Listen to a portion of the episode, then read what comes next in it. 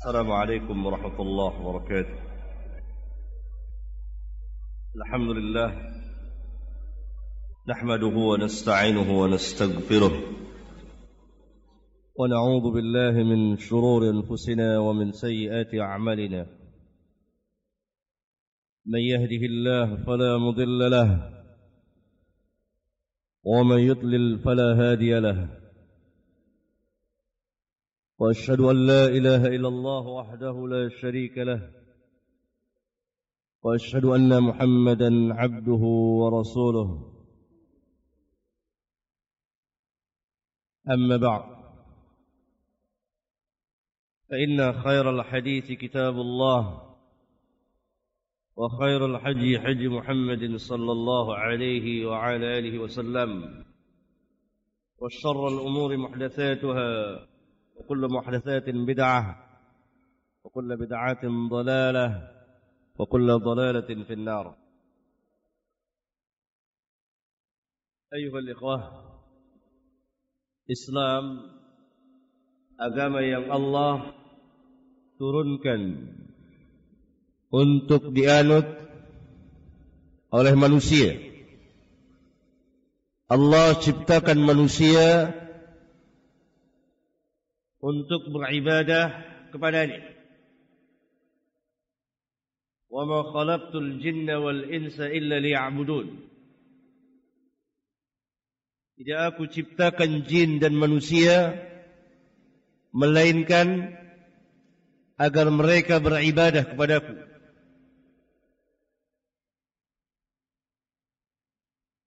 Manusia dengan akal dan pikirannya tidak sanggup untuk mengetahui bagaimana cara beribadah kepada Allah.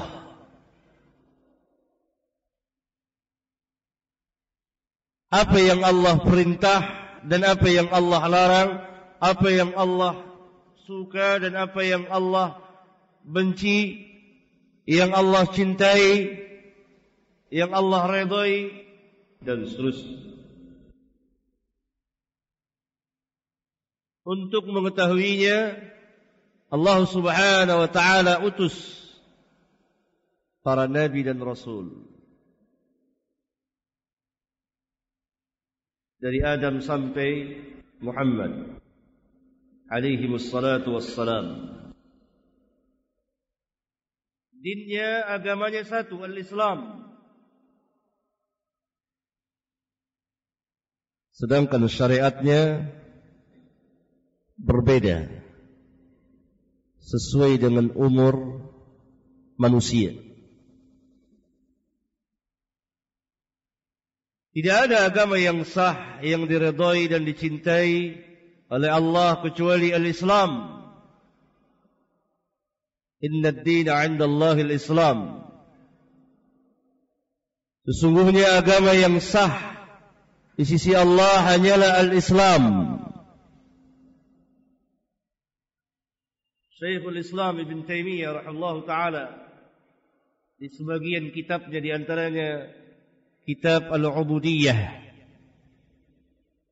mengatakan bahwa ayat yang mulia ini bersifat umum untuk orang yang terdahulu dan kemudian untuk orang yang dahulu dan yang sekarang. Allah tegaskan inna ad-dina 'inda Allahil Islam. Yani tidak ada perbedaan din antara orang yang terdahulu dan yang sekarang yang Allah wajibkan mereka untuk menganut dan memeluknya kecuali al-Islam. Dan Islam juga yang dibawa oleh para nabi dan rasul. Alaihi wassalam Oleh kerana itu dalam surat yang sama Allah Subhanahu wa taala tegaskan, "Wa may yabtaghi ghayra al-islam dinan fala yuqbal minhu wa huwa fil akhirati minal khasirin." Barang siapa yang mencari selain daripada Islam maka tidak akan diterima. Tidak akan diterima keyakinannya, dinnya, ketaatannya. Dan dia di akhirat kelak menjadi orang-orang yang merugi. Dan Allah subhanahu wa ta'ala redha telah meredai bahwa Islam sebagai agama kamu. اليوم أكملت لكم دينكم وأتممت عليكم نعمتي ورضيت لكم الإسلام دينا ورضيت لكم الإسلام دينا Apa perbedaan Islam yang dibawa oleh al-anbiya wal mursalin dengan Islam yang dibawa oleh Muhammad عليهم الصلاة والسلام شيخ الإمام محمد بن صالح العثيمين رحمه الله تعالى di beberapa kitabnya di antaranya kitab Al-Qawl Al-Mufid ala Kitab Al-Tawhid dan di kitab beliau Syarah Usul Al-Thalathah menyimpulkan bahawa Islam yang dibawa oleh para nabi dan rasul bersifat umum. Yakni dakwah mereka satu din yang Allah wajibkan kepada mereka dan Allah perintahkan mereka untuk mendakwakannya satu الإسلام دعوة مريكا التوحيد ولقد بعثنا في كل أمة رسولا أن اعبدوا الله واجتنبوا الطاغوت dan sesungguhnya kami telah utus kepada setiap umat seorang rasul yakni kami perintahkan kepada mereka untuk mendakwakan wa'budullah wajtanibut tagut sembahlah Allah beribadahlah kepada Allah dan tinggalkan segala sesembahan selain dari Allah. Tidak seorang pun Nabi dan Rasul melainkan mendakwakan yang seperti mendakwakan dengan dakwah tauhid dan dinnya adalah al-Islam dan mereka dinamakan al-Muslimun. Mereka dinamakan al-Muslimun. Al-Mu'minin dan Muslimin orang-orang yang beriman, orang-orang muslim. Syariat yang mereka bawa belum lengkap. Dan kepada sebagian nabi dan rasul Allah turunkan syariat. Dan Allah turunkan kepada mereka Alkitab. Allah turunkan syariat kepada Musa. Allah turunkan Taurat. Allah turunkan Injil. Sedangkan Islam yang dibawa oleh Rasulullah sallallahu alaihi wasallam bersifat khusus. Para nabi dan rasul dakwah mereka terbatas pada tempat dan waktu dakwah Rasulullah sallallahu alaihi wasallam tidak terikat dengan tempat dan waktu. Wa ma arsalnaka illa kaffatan linnas. Kami tidak mengutus engkau melainkan untuk seluruh umat manusia. Syariat yang sebelum beliau telah dihapus dengan kedatangan syariat beliau. Syariat yang beliau datang sebagai nasikh penghapus dari syariat yang sebelumnya.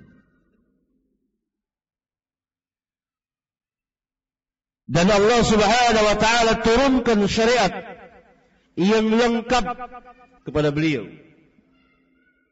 Islam ini telah sempurna, telah lengkap yang tidak memerlukan tambahan sedikit pun juga atau pengurangan dari siapapun juga. اليوم أكملت لكم دينكم وأتممت عليكم نعمتي ورضيت لكم الإسلام دينا pada hari ini aku telah sempurnakan dinmu agamamu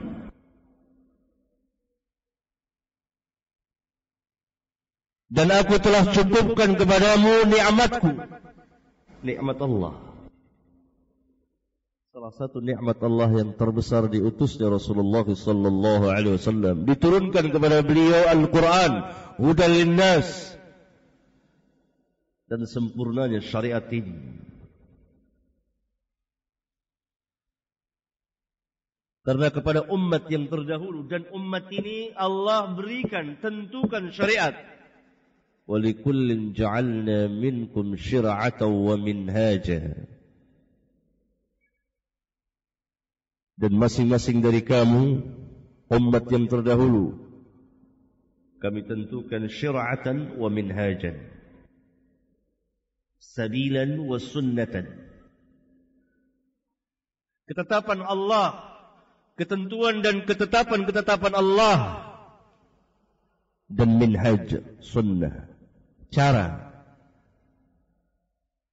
di dalam beragama ini Sehingga kita beriman kepada Musa dan kita beriman kepada kitab yang diturunkan kepada Musa, Taurat. Tapi tidak diperintah kita untuk mengikuti sunnahnya Musa dan mengamalkan Taurat kecuali apa yang dibenarkan oleh syariat kita.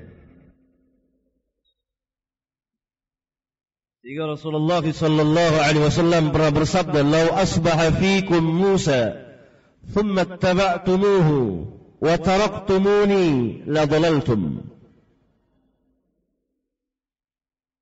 Kalau Musa berada di tengah-tengah kamu, kemudian kamu mengikuti Musa dan meninggalkan aku, niscaya kamu akan tersesat. Niscaya kamu akan tersesat.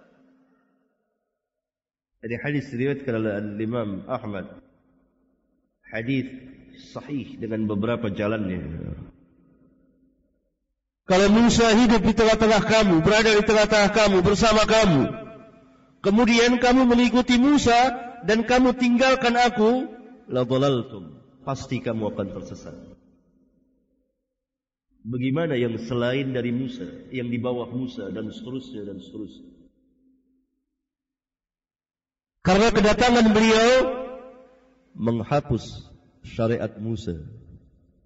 Kedatangan Al-Quran diturunkannya Al-Quran menghapus Taurat dan Injil. Dan tidak boleh dan tidak dibenarkan kita mengamalkannya. Oleh kerana itu, wajib bagi manusia setelah diutus Rasulullah sallallahu alaihi wasallam membawa dinul Islam agamanya Musa dan agamanya Isa bin Maryam. Alaihi wassalatu wassalam. Wajib bagi manusia beriman kepada Rasulullah sallallahu alaihi wasallam mengikuti beliau mengamalkan ajaran beliau taslim kepada beliau menjadikan beliau sebagai hakim dan tidak menyalahi sunnah atau manhaj beliau. Qul in kuntum tuhibbun Allah fattabi'uni yuhibbukum Allah wa yaghfir lakum dhunubakum. Katakan, jika memang kamu mencintai Allah, ikutilah aku. Niscaya Allah akan mencintai kamu dan mengampuni dosa-dosa kamu. Masuk ke dalam ayat yang mulia ini, dua golongan manusia. Golongan yang pertama, setiap orang yang berada di luar Islam. Yang katanya bertuhan, meyakini adanya Tuhan, Tuhan Maha Kuasa, Tuhan Maha Esa, Tuhan Maha Besar, tetapi dia tidak beriman kepada Rasulullah sallallahu alaihi wasallam maka pada hakikatnya dia tidak cinta kepada Allah. Golongan yang kedua, setiap orang Islam yang tidak mengikuti Rasulullah sallallahu alaihi wasallam di dalam memahami dinul Islam kemudian mengamalkannya kemudian mendakwakannya maka pengakuannya adalah bohong atau dusta semata dan amalnya merdut tertolak Karena wajib bagi manusia. Oleh karena itu wajib bagi manusia beriman kepada beliau. Mengikuti beliau. Yang telah beriman mengikuti beliau. Ittiba kepada beliau di dalam beragama Islam mesti. Karena Islam yang beliau bawa secara khusus. Dengan syariat yang lengkap, yang kamil, yang sempurna. Tidak ada satu pun yang ditinggalkan oleh Islam untuk mengatur hidup dan kehidupan manusia dunia mereka dan akhirat mereka. Katakan kepada saya apa yang ditinggalkan oleh Islam? Aturan apa yang ditinggalkan oleh Islam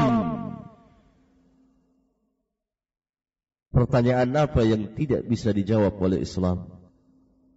Tantangan yang bagaimana yang tidak bisa diatasi oleh Islam? Karena Islam yang dibawa oleh Rasulullah sallallahu alaihi wasallam tidak terikat dengan zaman dan tempat.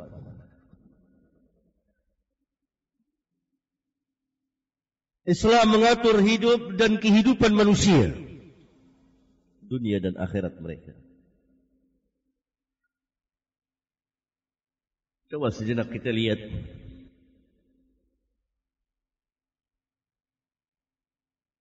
tentang ajaran Islam. Yang pertama, Islam mengajarkan tentang satu keyakinan yang sangat kuat. I'tiqad atau al-iman atau at-tauhid. Sangat kuat dan mudah dan tidak ada keraguan di dalamnya. Tidak ada syak bagi manusia. Jelas dan terang. Gamblang. Mana yang hak dan mana yang batil. Mana yang tauhid dan mana yang syirik. Agama-agama selain Islam tidak sanggup mengajarkan satu keyakinan di hati manusia.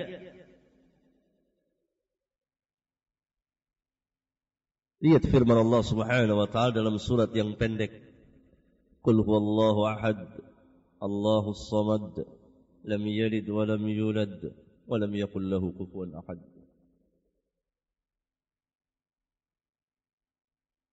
Akidah keyakinan dan berpuluh peratus ayat lagi menjelaskan tentang i'tiqad. Dan selama 13 tahun Rasulullah sallallahu alaihi wasallam di Mekah beliau mengajarkan keimanan. Keimanan. Mengajarkan tauhid. Karena ini merupakan asas. Tidak ada Islam tanpa tauhid sehingga masyarakat yang dibina oleh Rasulullah sallallahu alaihi wasallam masyarakat yang muwahhidin yang bertauhid masyarakat yang jauh dari segala bentuk kesyirikan, khurafat, tahayul. Masyarakat yang benar-benar merdeka dari perbudakan dan penghambaan diri kepada selain Allah Jalla wa'ala. Karena orang yang bertauhid itu orang yang merdeka. Karena hakikat orang yang terpenjara Kata Syekhul Islam bin Taimiyah rahimahullah taala adalah yang terpenjara hatinya. Hakikat orang yang tertawan adalah orang yang tertawan hatinya. Hakikat orang yang merdeka yang merdeka hatinya.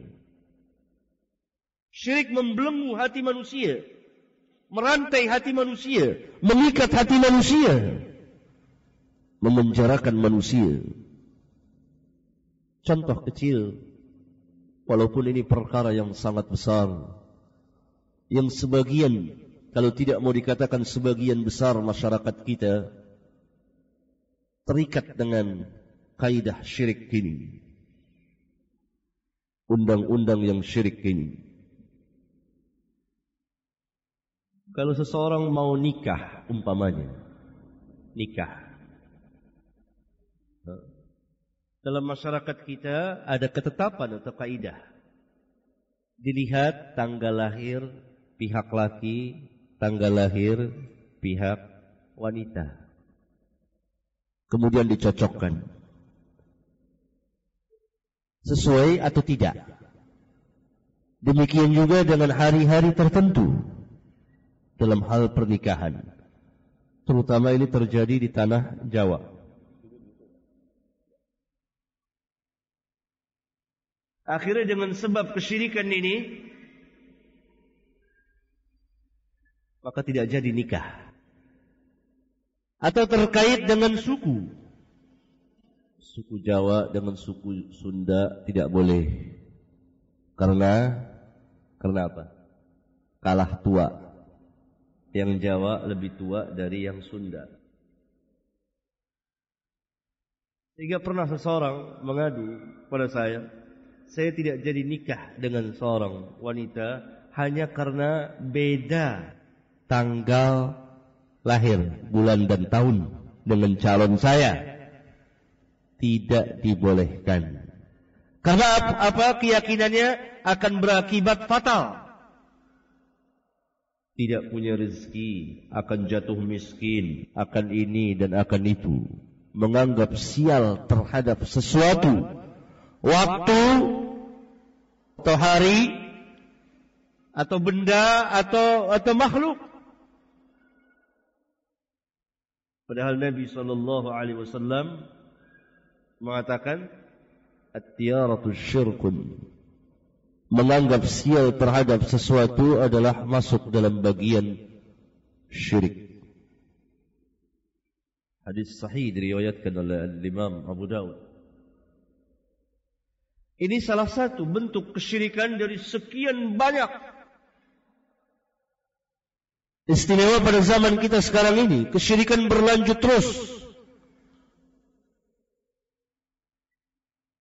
Maka Islam mengajarkan kepada manusia tauhid untuk memerdekakan manusia dari menghambakan diri kepada sesuatu.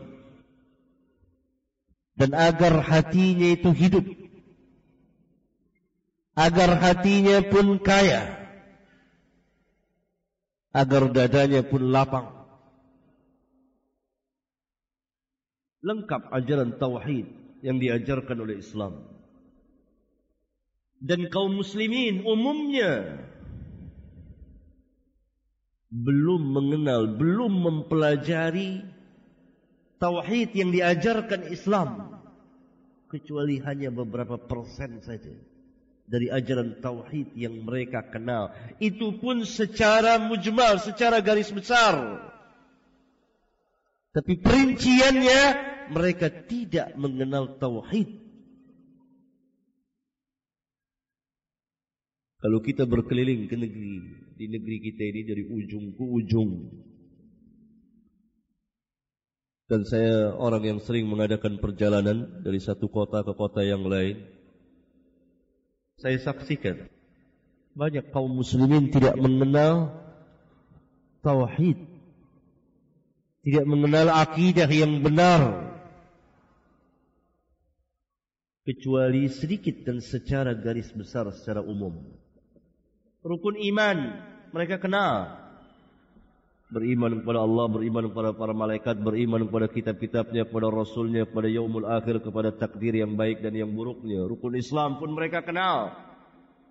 Tapi penjabarannya, apa yang dimaksud dan maknanya, mereka tidak tahu. Bahkan mereka tidak paham kalimat La ilaha illallah. Ini kenyataan. Ini kenyataan yang ada. Padahal kita kaum muslimin telah menganut satu agama yang agung, agama yang mulia, agama yang paling tinggi, agama yang datang untuk mengalahkan agama-agama yang lain, agamanya para nabi dan rasul dari Adam sampai Muhammad alaihi wassalatu wassalam. Agama Islam yang akan memperbaiki keadaan umat manusia.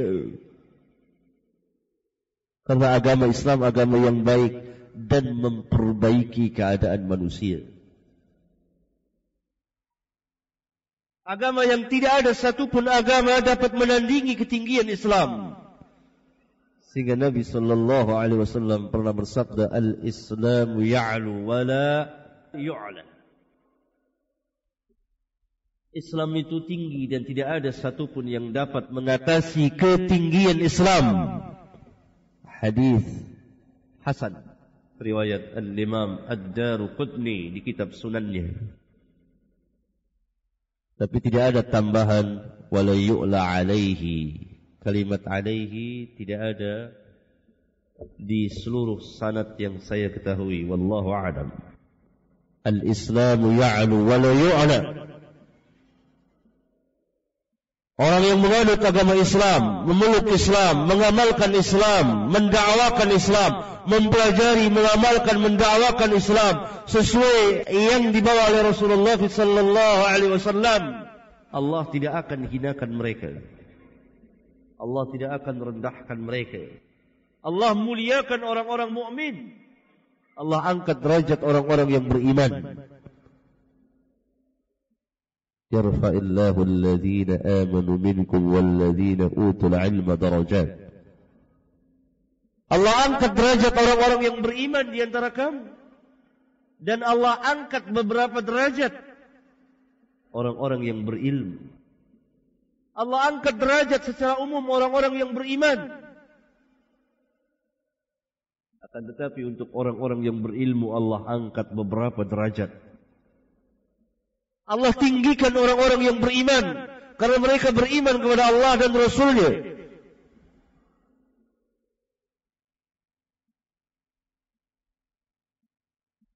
Akan tetapi karena kita tidak mengamalkan Islam, mempelajari, mengamalkan dan mendakwahkan Islam sesuai yang dibawa oleh Rasulullah sallallahu alaihi wasallam dan ini dia siratal mustaqim, siratal ladzina an'amta alaihim maka keadaan kaum muslimin secara umum di dunia Islam seperti yang kita saksikan dan kita lihat.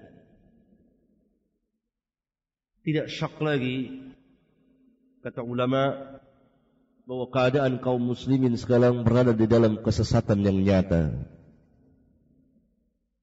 Kesesatan di dalam agamanya sendiri. Keadaan kaum muslimin berada dalam kelemahan berada dalam kehinaan dan tidak mempunyai kekuatan tentu ada sesuatu yang salah dari mereka. Jawabannya adalah mereka tidak mempelajari mengamalkan dan mendakwakan Islam sesuai dengan apa yang dibawa oleh Rasulullah. Sesuai dengan Islam yang dibawa oleh Rasulullah sallallahu alaihi wasallam Karena itu Syekhul Imam Muhammad bin Salih Al-Uthaymin rahimahullah ta'ala pernah mengeluarkan menulis satu perkataan emas. Beliau mengatakan tidak patut kita bandingkan Islam dengan keadaan kaum muslimin pada hari ini. Tidak bisa kita bandingkan Islam dengan keadaan kaum muslimin pada hari ini karena mereka telah mengerjakan perkara-perkara yang besar. Orang yang hidup di sebagian negeri-negeri Islam, orang yang hidup di salah satu negeri-negeri Islam, salah satu dari negeri-negeri Islam, maka seolah-olah dia tidak hidup di negeri Islam. Seolah-olah dia tidak berada di negeri Islam. Lihat. Ini ulama bahkan al-imam yang paham waqi'iyah yang terjadi pada kaum muslimin keadaan mereka penyakit apa yang ada pada mereka dan bagaimana cara mengobatinya.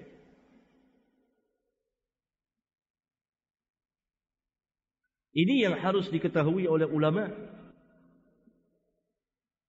Penyakit yang ada pada umat dan bagaimana memperbaikinya saya ingin beri catatan di sini. Alangkah kelirunya. Alangkah sombongnya orang yang mengatakan bahawa Syekhul Imam Muhammad bin Salih Al-Uthaymin rahimahullah ta'ala tidak mengetahui fiqhul waqi. Pemahaman terhadap yang terjadi pada umat. Bahkan sebaliknya beliau sangat alim. Kalau tidak alim, kalau tidak mengetahui tentu dia tidak akan mengeluarkan perkataan seperti tadi. Tidak patut. Tidak bisa kita bandingkan Islam dengan keadaan kaum muslimin dewasa ini. Islam yang agung, yang besar, yang mulia tidak bisa dibandingkan dengan keadaan kita pada hari ini. Karena kita telah jauh dari Islam. Ini Islam besar. Islam menguasai dunia keadaan kaum muslimin tidak bisa. Sebabnya adalah, kata beliau, kaum muslimin telah mengerjakan perkara-perkara yang besar. Sehingga kalau ada orang hidup di salah satu dari negeri Islam, seperti Indonesia ini, atau di Malaysia, atau di Brunei, atau di Pakistan, atau di Mesir, dan lain-lain tempat, seolah-olah dia tidak hidup di tengah-tengah kaum muslimin. Dia tidak hidup di tengah-tengah negeri Islam. Seperti keadaan kita. Contoh yang sedang kita bahas. Tauhid salah satu ajaran Islam yang menjadi asas. Bagaimana tauhid yang diajarkan oleh Islam? Iman yang diajarkan oleh Islam. Kaum muslimin keluar masuk rumah pedukunan Tukang-tukang ramal sekarang sudah mengiklankan diri di koran-koran di TV. Bahkan dengan bahasa yang cukup halus, paranormal. Ilmu-ilmu gaib. Penglaris untuk pengasih. Pelet dan lain sebagainya. Setiap hari ada. Ramalan perbintangan nasib masa depan orang. Bahkan sekarang melonjak Orang langsung bisa diramalkan kapan dia mati. Tampil sebagian paranormal, para dukun ini mengatakan bahwa sipulan-sipulan akan mati tahun sekian. Wa ma tadri nafsum madza taksibu ghadan. Seorang tidak tahu apa yang akan terjadi besok. Wa ma tadri nafsum bi ayyi ardin tamut. Seorang tidak tahu di bumi mana dia akan mati. Ha? Dalam hadis riwayat Bukhari ketika seorang berkata di hadapan Nabi wa fina nabiyyun ya'lamu ma fi ghadin. Wa fina nabiyyun ya'lamu ma fi ghadin. Di tengah-tengah kita ada seorang nabi yang mengetahui apa yang akan terjadi besok. Ditegur oleh nabi jangan ucapkan seperti itu. Karena beliau tidak tahu perkara yang besar Pemujaan terhadap kuburan-kuburan. Bahkan sekarang ada tur ziarah kubur. Tur wisata ziarah kubur. Dari Jakarta menuju ke Cirebon, ke makam Sunan Anu dan Anu. Dari Jakarta menuju Demak. Untuk ziarah tur wisata. Tur, uh, tur ibadah jadi jalan-jalan ibadah, rihlah ibadah, mencari keutamaan dan barokah. Berangkatlah kaum muslimin berbes-bes dari Jakarta menuju Demak untuk mengambil berkah di kuburan sang wali. Mereka meminta-minta di sana. Mereka mengambil tanah kuburan dari Jakarta menuju Surabaya pergi ke Ampel. Ribuan, puluhan ribu, ratusan ribu, bahkan jutaan, mungkin puluhan juta kaum muslimin dinisbahkan dengan jumlah kaum muslimin di negeri kita ini yang melakukan kesyirikan-kesyirikan besar setiap hari. Entah kalau di Pulau Sumatera ini, saya tidak tahu persis, tapi saya yakin tentu ada pemujaan-pemujaan seperti itu. Sahih. Ya? Apa namanya? Banyak. Mungkin mulai dari Lampung sampai Aceh. Belum pulau yang lain. Dan ini tidak diketahui oleh kaum muslimin. Dan bahkan mereka meyakini bahawa ini salah satu bentuk takarrub mendekatkan diri kepada Allah dengan cara demikian. Memohon kepada Allah karena mereka ini kotor, mereka orang yang berdosa, mereka orang yang berlumuran dosa dan noda, mereka tidak pantas bisa berdoa langsung kepada Allah, maka harus dengan perantara orang-orang yang dianggap mempunyai kemuliaan atau yang telah mencapai derajat kewalian. Mereka meminta kepada Allah dengan perantara itu. Bahkan ada yang langsung menyeru, memanggil nama fulan, fulan, ya Syekh Saman, Ya Syekh Badwi, Ya Syekh Abdul Qadir Jailani, Ya Syekh Fulan, Fulan, wahai. Dan seterusnya. Pemujaan terjadi di mana-mana. Kegelapan. Kaum muslimin berada dalam kegelapan kesyirikan. Dan ini tentunya harus ditarbiyah dan tasbiyah. Benarlah apa yang dikatakan oleh Syekh Utaimin rahimahullah ta'ala tidak bisa kita bandingkan keadaan yang terjadi pada kaum muslimin dewasa ini dengan Islam. Dengan Islam. Ini orang yang alim yang sangat tahu keadaan kaum muslimin. Apa penyakit-penyakit yang diderita oleh kaum muslimin? Bahwa kita sedang sekarat yang sangat berkepanjangan. Harus ada obatnya bukanlah yang dinamakan fiqhul waqi. Pemahaman terhadap sesuatu yang terjadi kenyataan yang ada. Ulama itu harus membuka lembaran majalah yang diterbitkan oleh orang-orang kafirin.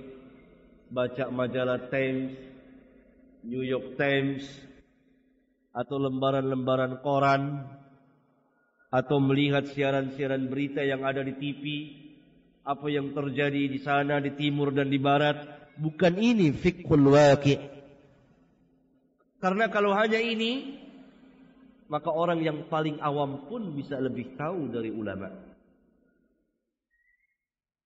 Tapi fiqhul waqi yang hakiki yang diketahui oleh ulama dan ini menjadi bagian dari ilmunya para ulama dia mengetahui apa yang umat telah kerjakan terhadap agama untuk kemaslahatan kebahagiaan umat itu sendiri.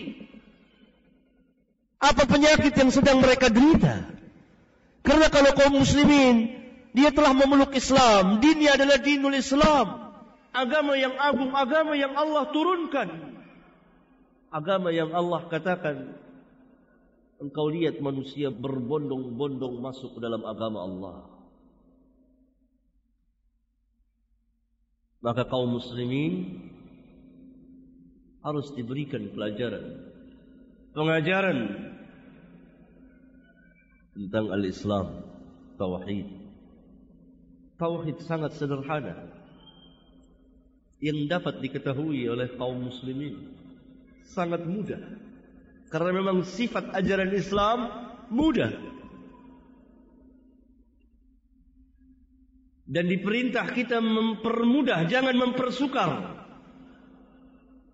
Memberi kabar gembira dan jangan membuat orang lari dari agama. Yassiru wa la tu'assiru basyiru wa la tunaffiru. Maka dalam hadis yang semalam saya bawakan salah satu lafaz yang diriwayatkan oleh al-Imam Ibn Huzaimah di sanadin sahih inna fi dinikum yusrun Sesungguhnya dalam agama kamu itu ada kemudahan. Yang kedua dari ajaran Islam al-ibadah seperti salat, saum, doa dan zikir, haji dan seterusnya.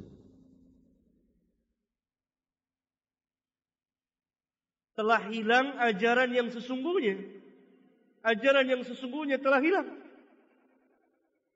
Telah dimasuki dengan berbagai macam cara atau amal yang tidak pernah sama sekali Nabi sallallahu alaihi wasallam mengajarkannya.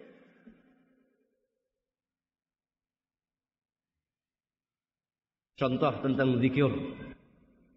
Nabi mengajarkan zikir Allah Subhanahu wa taala dalam Al-Qur'an menerangkan tentang keutamaan orang-orang yang berzikir ingat kepada Allah. Nabi pun menganjurkan untuk berzikir, mencontohkannya, menjelaskan lafaz-lafaznya dan mencontohkan bagaimana caranya menerangkan tentang fadilah keutamaan-keutamaannya. Sehingga kalau seseorang mengucapkan subhanallah walhamdulillah wa la ilaha illallah Allahu akbar gugur kesalahannya seperti gugurnya daun dari pohon. Saya pernah mengumpulkan hampir seluruh hadis atau sebagian besarnya tentang keutamaan zikir subhanallah walhamdulillah wa la ilaha illallah Allahu akbar sebaik-baik perkataan setelah Al-Quran. Empat kalimat. Subhanallah, Alhamdulillah, La ilaha illallah, Allahu Akbar. Di antara keutamaannya dapat menggugurkan dosa. Zikir yang diajarkan Rasulullah sangat mudah. Baik lafaznya dan caranya dan jumlahnya tidak diterangkan. Ada sebagian dijelaskan, ada sebagian lagi tidak. Secara mutlak, secara umum. Subhanallah, walhamdulillah, wa la ilaha illallah, Allahu Akbar. Berapa saja, kapan waktu saja. Hatta dia sekali mengucapkan gugur kesalahannya. Kalau dia ikhlas. Kemudian datang serombongan manusia. Bahkan pada akhir-akhir ini ada satu majlis di Jakarta namanya Majlis Az-Zikra. Ini hanya kelanjutan tangan atau sufi modern. Tasawuf gaya baru. Karena banyak gaya-gaya baru sekarang ini.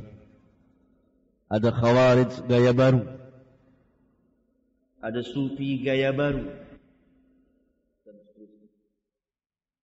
Mereka berkumpul jamaah seperti ini. Lalu sang pemimpin seorang pemuda memimpin zikir tersebut. Subhanallah walhamdulillah wa la ilaha illallah wallahu akbar. Amin amin. Subhanallah walhamdulillah wa la ilaha illallah Allah lafaznya diajarkan oleh Nabi yang mulia alaihi salatu wassalam. Di mana letak kesalahannya? Kaifiyahnya caranya. Kaifiyahnya caranya yang tidak pernah diajarkan oleh Nabi sallallahu alaihi wasallam. Nabi sallallahu alaihi wasallam bersama para sahabat ridwanullah alaihim jami'an tidak pernah mengumpul lalu dipimpin oleh beliau kemudian berzikir bersama-sama dengan suara yang keras dan penuh dengan kepura-puraan. Bahkan saya pernah menyaksikan langsung pemimpin zikir ini mengajak orang khusyuk dan mencoba mengajak orang untuk menangis. Terisak-isaklah jamaahnya sambil berzikir. Bercucuran air mata yang banyak. Saya saksikan langsung di TV. Tapi dia sendiri tidak bisa nangis.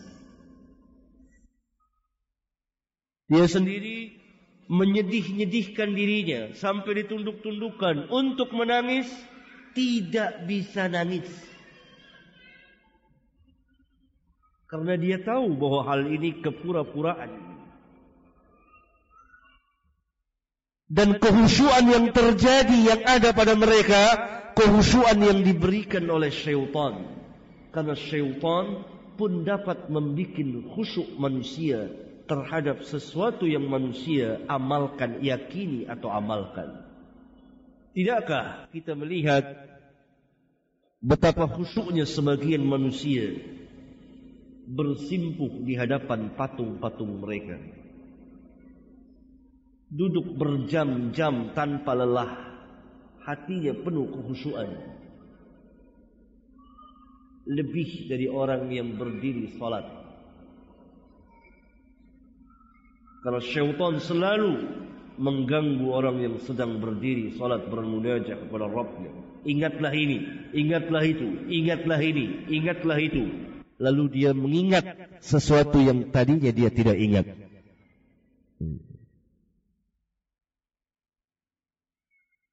Pernah datang kepada saya seorang Ahmadiyah Al-Qadiyani berdialog dengan saya dan saya tanya, kenapa saudara masuk ajaran yang sesat dan menyesatkan ini, bahkan yang sangat sesat dan kufur? Karena mempunyai keyakinan ada nabi lagi sesudah Rasulullah sallallahu alaihi wasallam. Begini Ustaz. Saya waktu dulu tidak pernah khusyuk dan tidak pernah tahajud. Ketika saya masuk ke dalam Ahmadiyah Al-Qadiyani, Ahmadiyah ya. Tahu Ahmadiyah ya? Jamaat Ahmadiyah yang mengaku ada nabi lagi sudah Rasulullah SAW. Saya jadi bertambah khusyuk. Saya jadi sering solat tahajud. Lihat, bagaimana syaitan iblis bersama para tentaranya menyesatkan manusia. Lalu terjadi dialog antara saya dengan dia. Kemudian takdir Allah waktu itu di majelis datang salah seorang pakar Ahmadiyah Al-Qadiyani yang telah rujuk dan jadi kawan atau sahabat saya. Sekian tahun dia berada di Ahmadiyah dan jadi da'inya. Lalu saya serahkan kepada dia. Coba saudara nasihati. Pernah lagi datang seseorang atau saya berjumpa dengan seseorang yang masuk ajaran batiniyah atas nama Islam. Lalu saya tanya kenapa bisa berpindah dari ajaran yang benar kepada ajaran yang sesat ini. Dia tidak menganggap sesat. Karena dia memiliki kehusuan. Tapi kehusuan yang semu, kehusuan yang dibuat oleh syaitan. Saya jadi khusyuk, saya jadi tenang. Saya kalau sholat, jadi tidak melayang lagi pikiran saya. Waktu dulu sholat saya melayang ke sana kemari. Sekarang saya bisa tenang. Padahal ajaran ini sangat sesat. Lalu saya katakan, saya mau jumpa dengan guru saudara. Tiadakanlah satu pertemuan untuk dialog dengan gurunya. Rencananya dia dengan saya yang berbicara, tapi dia mereka menyalahi janji dan main keroyokan. Lalu dibawalah kawan-kawannya dari kaum batiniyah dan saya hanya seorang diri. Kemudian terjadi dialog panjang dan ada kasetnya sama saya, saya oleh adik saya di mana direkam waktu itu. Itu. Apa keyakinan? Di antara keyakinannya saya terangkan saja dua dari hasil dialog itu. Pertama, mereka tidak meyakini kebangkitan nanti pada yaumul kiamah dengan jasad, tapi hanya dengan ruh. Sorga dan neraka hanya gambaran semata atau dengan kata lain simbol. Yang kedua, bahwa Allah dapat dilihat di dunia ini. Fa inna lillahi wa inna ilaihi raji'un. Tapi si pemuda ini yang saya kenal baik sebelumnya kaum muslimin biasa, masyarakat biasa, masuk ke dalam ajaran ini dengan penuh khusyuan dan dia salat dengan khusyuk. Kemudian dia melakukan zikir-zikir dengan cara-caranya. Ya. Betapa telah menyimpangnya kita kaum muslimin dari ajaran Rasulullah alaihi salatu wassalam. Rasulullah SAW ajarkan zikir seperti tadi. Subhanallah, alhamdulillah, wa la ilaha illallah, Allahu Akbar. Tapi tidak pernah beliau ajarkan secara berjamaah, beramai-ramai, satu suara. Tidak pernah. Dan sahabat orang yang tidak pernah pura-pura dalam hidup. Kalau menangis, yang nangis, spontanitas. Kalau tidak, tidak. Mereka manusiawi mereka manusiawi. Maka salah satu keistimewaan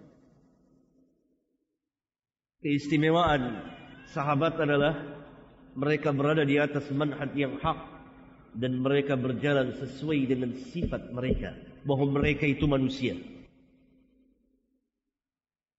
Yang sekarang ini ada lagi ajaran yang mau mengeluarkan kita dari sifat-sifat kemanusiaan kita.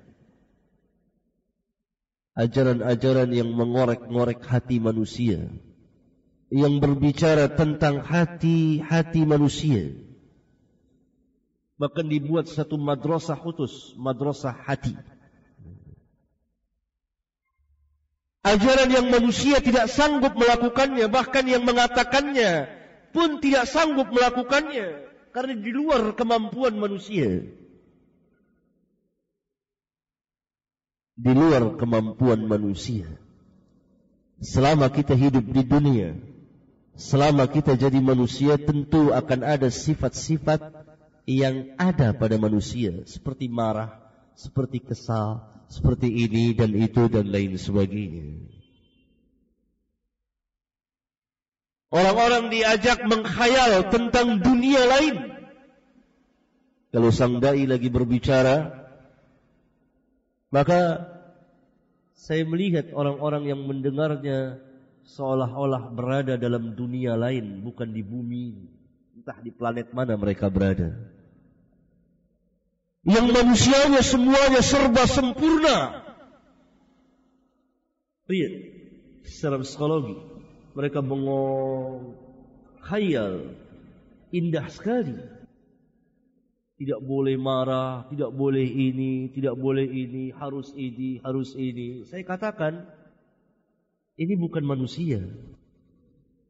Ini tidak hidup di bumi tidak hidup di dunia ini yang terlaknat yang rusak yang fana ini di sorga ini satu hati Ya.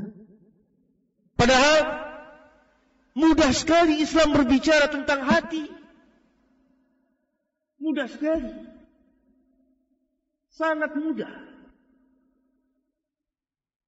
Karena ada kaitannya dengan amal. Bukan hati berdiri sendiri, ada kaitannya dengan amal. Inna Allah la yanzuru ila suwarikum wala ila ajsamikum walakin yanzuru ila qulubikum wa a'malikum. Allah tidak melihat kepada rupa dan jasad kamu akan tetapi Allah melihat kepada hati dan perbuatan kamu tidak ada berbicara hati yang bertele-tele dan sangat sulit sekali ini pun salah satu cabang dari ajaran-ajaran yang sesat dan menyesatkan ibadah pun telah rusak Kemudian yang ketiga, muamalat. Islam mengajarkan hubungan antar manusia. Mengatur hubungan antar manusia. Dan Allah telah larang ini dan itu. Misalnya dalam jual beli. Allah larang riba. Allah larang perjudian dan seterusnya dan seterusnya. Demikian juga dalam pernikahan. Tapi pada hari ini kaum muslimin terlibat atau mengerjakan perkara-perkara yang besar yang dilarang oleh agama. Riba terjadi di mana-mana. Dan kita terjerat dengan riba. Bukankah bank-bank yang ada di dunia ini bank-bank ribawiyah kecuali bank syariah yang menerapkan secara syar'i Bukankah sistem perekonomian yang berjalan di tengah-tengah kaum muslimin dengan cara-cara atau sistem yang sebagian besarnya menyalahi syariat. Menyalahi ketetapan Islam itu sendiri. Padahal Islam tidak melarang sesuatu kecuali memberikan jalan keluarnya. Islam melarang satu dan dia berikan jalan keluarnya, melarang syirik ada tauhid, melarang bid'ah ada sunnah, melarang yang haram ada yang halal. Melarang riba ada jual beli yang halal dan begitu seterusnya. Karena Islam agama yang akan memperbaiki, agama maslah. Agama yang memelihara maslahat dan kebutuhan akan hajat-hajat atau kebutuhan-kebutuhan makhluk di saat yang tepat dan dibutuhkan. Tadi saya katakan bahwa Islam agama yang senantiasa memelihara kemaslahatan dan hajat hajat atau kebutuhan-kebutuhan makhluk pada waktu dan tempat yang dibutuhkan oleh makhluk. Ini merupakan kaidah yang sangat besar sekali di antara dalil yang menunjukkan bahwa Islam senantiasa memelihara kemaslahatan dan hajat makhluk pada waktu dan tempat yang dibutuhkan. Hadis yang berbunyi seperti ini saya perlu terangkan agak luas. Coba diperhatikan baik-baik jalannya. Kaidah ini حديث عن أبي هريرة رضي الله تعالى عنه bahwa Rasulullah sallallahu alaihi wasallam telah bersabda qala qala Rasulullah sallallahu alaihi wasallam tuhuru ina'i ahadikum idza walagha fihi al-kalbu ay yaghsilahu sab'a marrat ulahunna bit-turab rawahu muslim Rawahu Muslim. Sucinya bejana salah seorang dari kamu apabila dijilat oleh anjing. Dicuci tujuh kali yang pertama dicampur dengan tanah. Diriwayatkan oleh Imam Muslim. Imam Bukhari juga meriwayatkan hadis yang mulia ini. Akan tetapi tanpa tambahan ulahunna biturab. Yang pertama dicampur dengan tanah. Ini hanya Muslim yang meriwayatkannya. Dari salah satu riwayatnya. Kemudian Imam Abu Dawud dan lain-lain memberikan ziyadah tambahan apabila dijilat oleh kucing cuci satu kali. Tentu saja ini tidak wajib tetapi sunat karena Nabi sallallahu alaihi wasallam disukai saja dari segi litanzih kebersihan. Karena Nabi sallallahu alaihi wasallam pernah bersabda bahwa kucing itu tidak najis. Air liur. Berdasarkan hadis yang mulia ini terlepas dari perselisihan para ulama anjing itu najis apa tidak? Sebagian mengatakan najis ini jumhurul ulama. Sebagian lagi mengatakan tidak najis seperti Al-Imam Malik. Ia mengatakan najis sejauh mana najisnya? Apakah badannya, bulunya, air liurnya najis atau hanya terbatas pada air liur? Pendapat yang lebih kuat sesuai dengan zahirnya hadis air liur anjing lah yang najis. Karena kalimat idza walagha fihi al-kalb. Apabila dijilat oleh anjing bejana kamu yang berisi air falyuhrikhu falyurik hendaklah dia tuang buang air itu. Kemudian cuci tujuh kali dan yang pertama dicampur dengan tanah. Ini ketetapan hukum. Ketetapan hukum Kemudian ada hadis yang lain bahwa kita boleh berburu binatang dengan anjing buruan. Sahih. Eh? Anjing buruan yang kita lepas untuk menangkap, memburu hewan tentunya akan menggigit hewan tersebut. Sahih. Selamat tidak hewan tersebut dari air liurnya? Tidak. Binatang buruan yang digigit oleh anjing buruan tidak selamat dari air liur anjing tersebut. Padahal ketetapan air liur anjing najis. Tuhuru ina'i ahadikum fihi al-kalb ayabsilahu sab'a marrat. Tujuh kali ulahunna bitul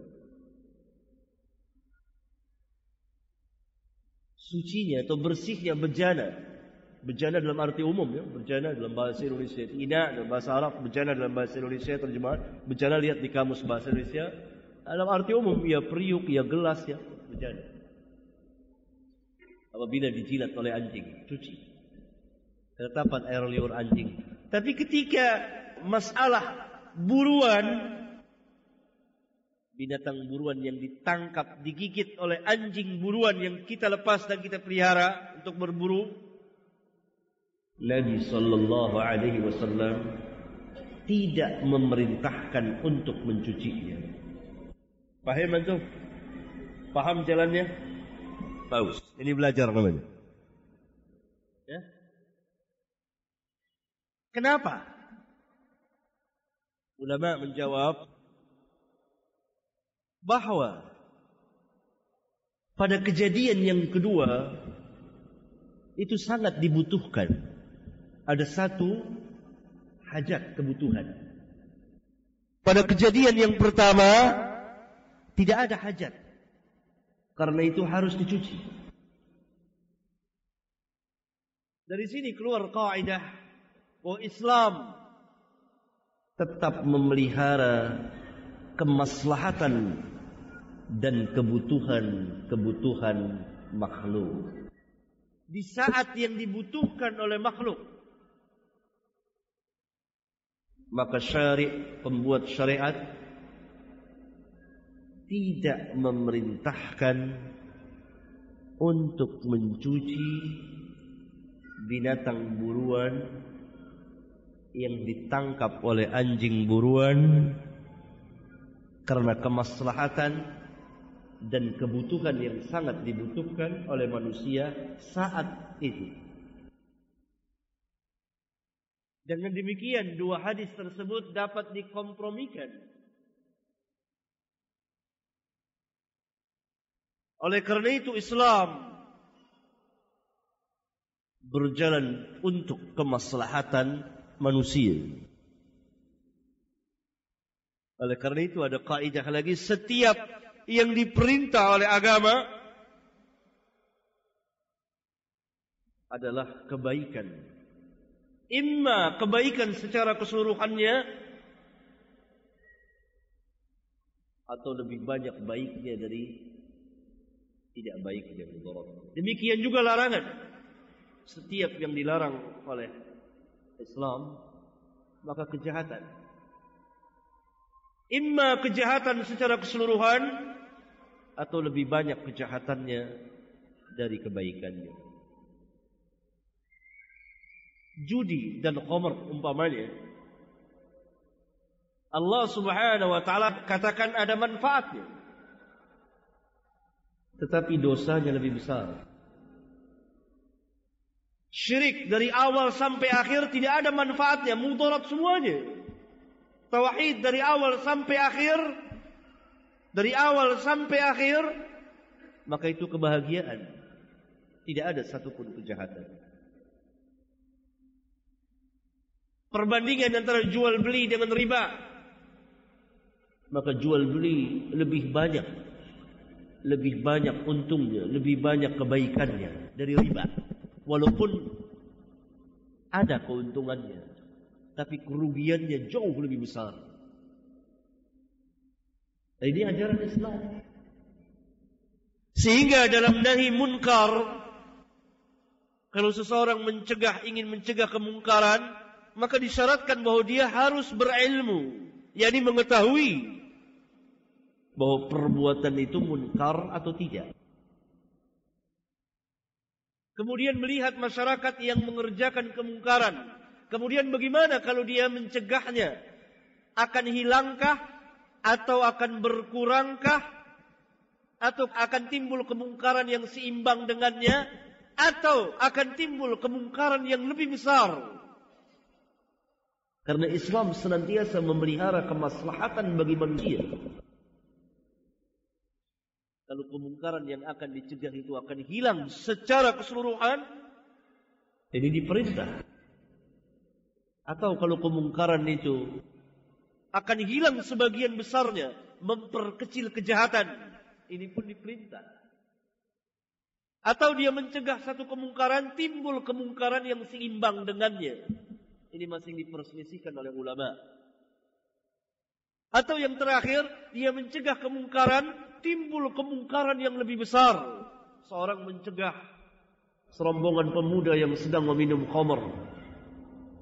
Tapi dengan pencegahannya itu, timbul pertumpahan darah sehingga terjadi pembunuhan. Mana yang lebih besar, minum khamar atau pembunuhan? Hah? Pembunuhan. Jadi berarti akibatnya timbul kemungkaran yang lebih besar. Dan ini tidak diperintah karena akan timbul kemungkaran yang lebih besar. Dan Islam selalu memilih mudarat yang lebih kecil dari mudarat yang lebih besar. Seperti hadis semalam yang kita pelajari. Di mana Rasulullah SAW membiarkan A'rabiyun kencing di masjid sampai selesai. Dan tidak langsung melarang sahabat yang akan langsung mencegahnya. Karena dia akan mempersukar dan akan menimbulkan bahaya mudarat yang lebih besar bagi diri dan agama orang itu. Andai kata kaum muslimin mengenal ajaran Islam khususnya bagi para da'inya, tentu dia akan mengamalkan dan mendakwakan Islam dengan baik. Dan tentu masyarakat sebagian dari masyarakat tidak salah paham terhadap Islam. Mudah-mudahan ada manfaatnya bagi kita sekalian. InsyaAllah lain waktu kita sambung lagi. Assalamualaikum warahmatullahi wabarakatuh.